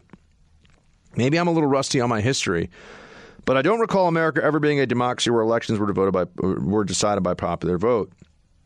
Well, John, it's even more interesting than that in some ways because if you go back to the origins of the concept of democracy, which we tend to find is uh, tend to think is ancient Greece, in ancient Greece, only a very small number of the actual people living in the uh, polis in the city, in the city state, were able to vote.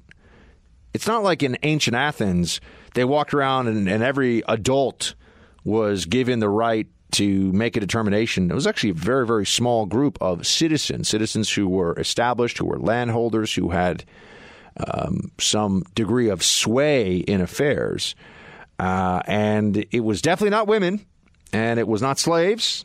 There were slaves in ancient Greece, uh, lots of them, um, and uh, yeah, there was a it was a small percentage overall the population that would have been able to vote. So it's interesting that we uh, now think of democracy as every person who is an adult gets to vote, but that's really a more modern innovation. It was not the case before.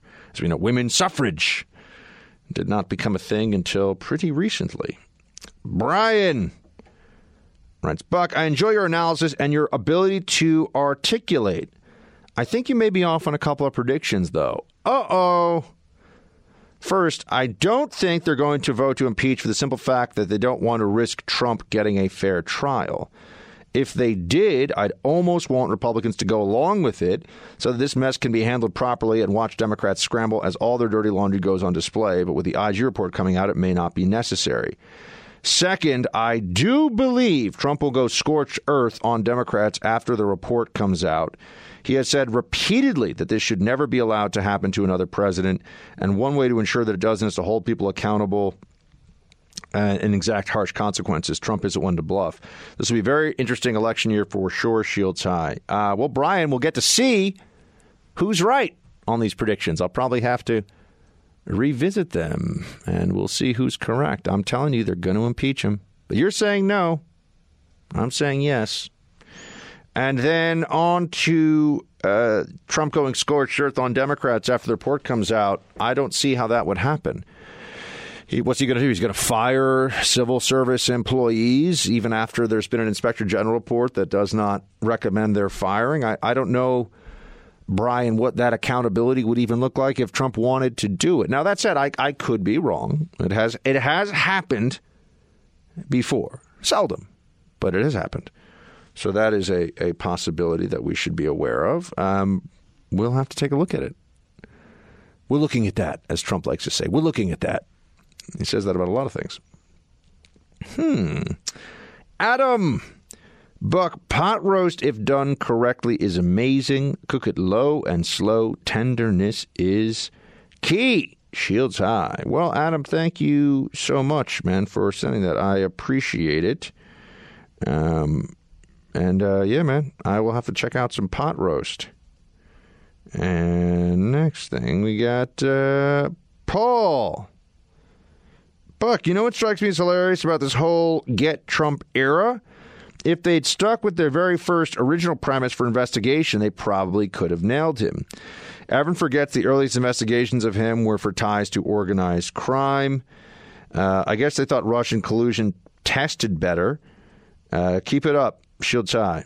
All right, Paul. I mean, I don't, I don't think that they're going to get Trump on anything, but I do appreciate the outside the box thinking. Um, let's see what we got here. Oh, I wanted to, I wanted to get into. I, I tend to go to the Facebook because it's it's easy, but I, I, also want to look at what we got in the Team Buck. Team Buck at iHeartMedia.com. Uh, that's the email address. You want to send things to us there. Ken writes, "The Buck don't stop." Can I contribute a nightly feature to the show? A thousand things we all should know. Try these out amongst your staff and see how they like it. Yawning is caused by a warm brain. Only one American. Wait, what? Okay, thank you, Ken. Whatever. Uh, we got another Ken, a different Ken. Um, let's see. Friday, the president declared the cartels as terror groups. I suspect that Trump has ordered a kind of Sicario CIA action. With your contacts, you should suss it out. Okay, Ken. Yeah, I'll take a look. I'll take a look. Um, let's see what we get here. Uh, here you go. We get next up somebody talking about how the audio is wrong. I don't understand what we're doing differently or wrong with the audio. I don't know. I don't know. That's got to be somebody else's to look into that.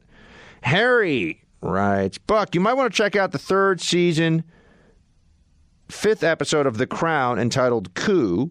It concerns the attempt by conservative persons to recruit Lord Mountbatten to replace Harold Wilson's socialist government after the massive devaluation of the pound and further deterioration of the British economy in 1967. I think that's the correct year.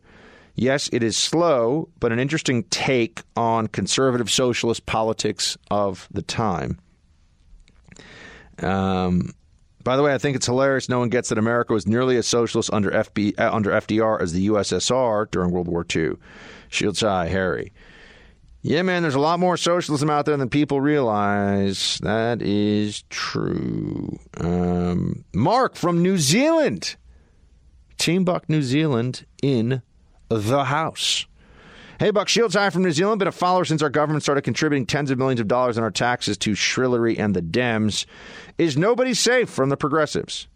Fight for the First and Second Amendment rights. We get told regularly we have no rights, just the privilege the government allows us. Shields high. My friend Kiwi Mark from New Zealand. Um, Kyle writes Dear Buck, don't be too eager to settle down and get married. You will turn into one of two versions of your former self Buckless Sexton or Buck Sexless. That's pretty good. Uh, that's pretty good.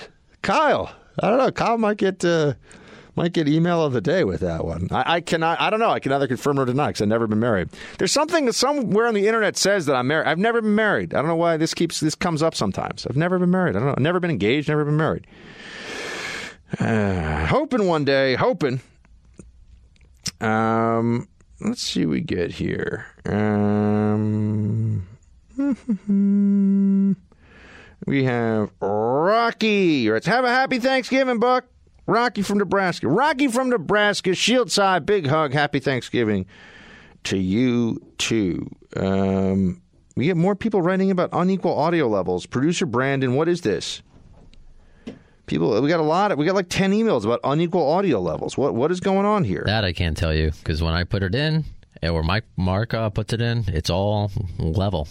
So we might have to ask an engineer. Do I need to get you like a special gift so that you'll actually make the audio good for the audience, so they I won't make do this it anymore? perfect, just like that woman from the uh, the bike commercial. Yeah. I mean, you know, I'm sure there's something we could bribe producer Brandon with so that he actually makes sure the audio is good. Then we'll have to bribe producer Mark, too, because when he comes back from the beach. But you'll notice, have you gotten any selfies of him on the beach? I have not. No. So, you know, I don't, I think will. producer Mark is thinking about the Freedom Hut enough right now. He's just, oh, look at me. I'm, you know, drinking pina coladas and getting sun and enjoying my life. There's freedom to spread. Darn it. That's right. It's very important for everybody to remember that. Also important for you to remember your orders until next time. Shields Eye. Black Rifle Coffee is celebrating its fifth year anniversary. So to celebrate, they started Black Rifle Friday. Look, I know it sounds like a fictional holiday, you know, like Valentine's Day, which is just a cash grab, but you know, you wouldn't be wrong. But since it's actually Black Rifle's fifth year anniversary, and in the spirit of radical transparency, which is a thing Black Rifle's really into, Black Rifle Coffee's making an early play for your holiday spending with new products, special discounts, and extra perks for Coffee Club members. Not a Coffee Club member? No problem. Sign up and see all the great benefits you get when you belong the most patriotic coffee club in the country. Let me tell you, I start every day with a delicious cup of Black Rifle coffee. My favorite roast is Silencer Smooth, but I also like Freedom Blend or Caffeinated as Blank. Check them all out, they're delicious. Don't choose basic batch coffee. Go with America's coffee, Black Rifle Coffee. Visit blackriflecoffee.com slash buck to get 20% off your first purchase. That's blackriflecoffee.com slash buck. Again, 20% off your first purchase, blackriflecoffee.com slash buck.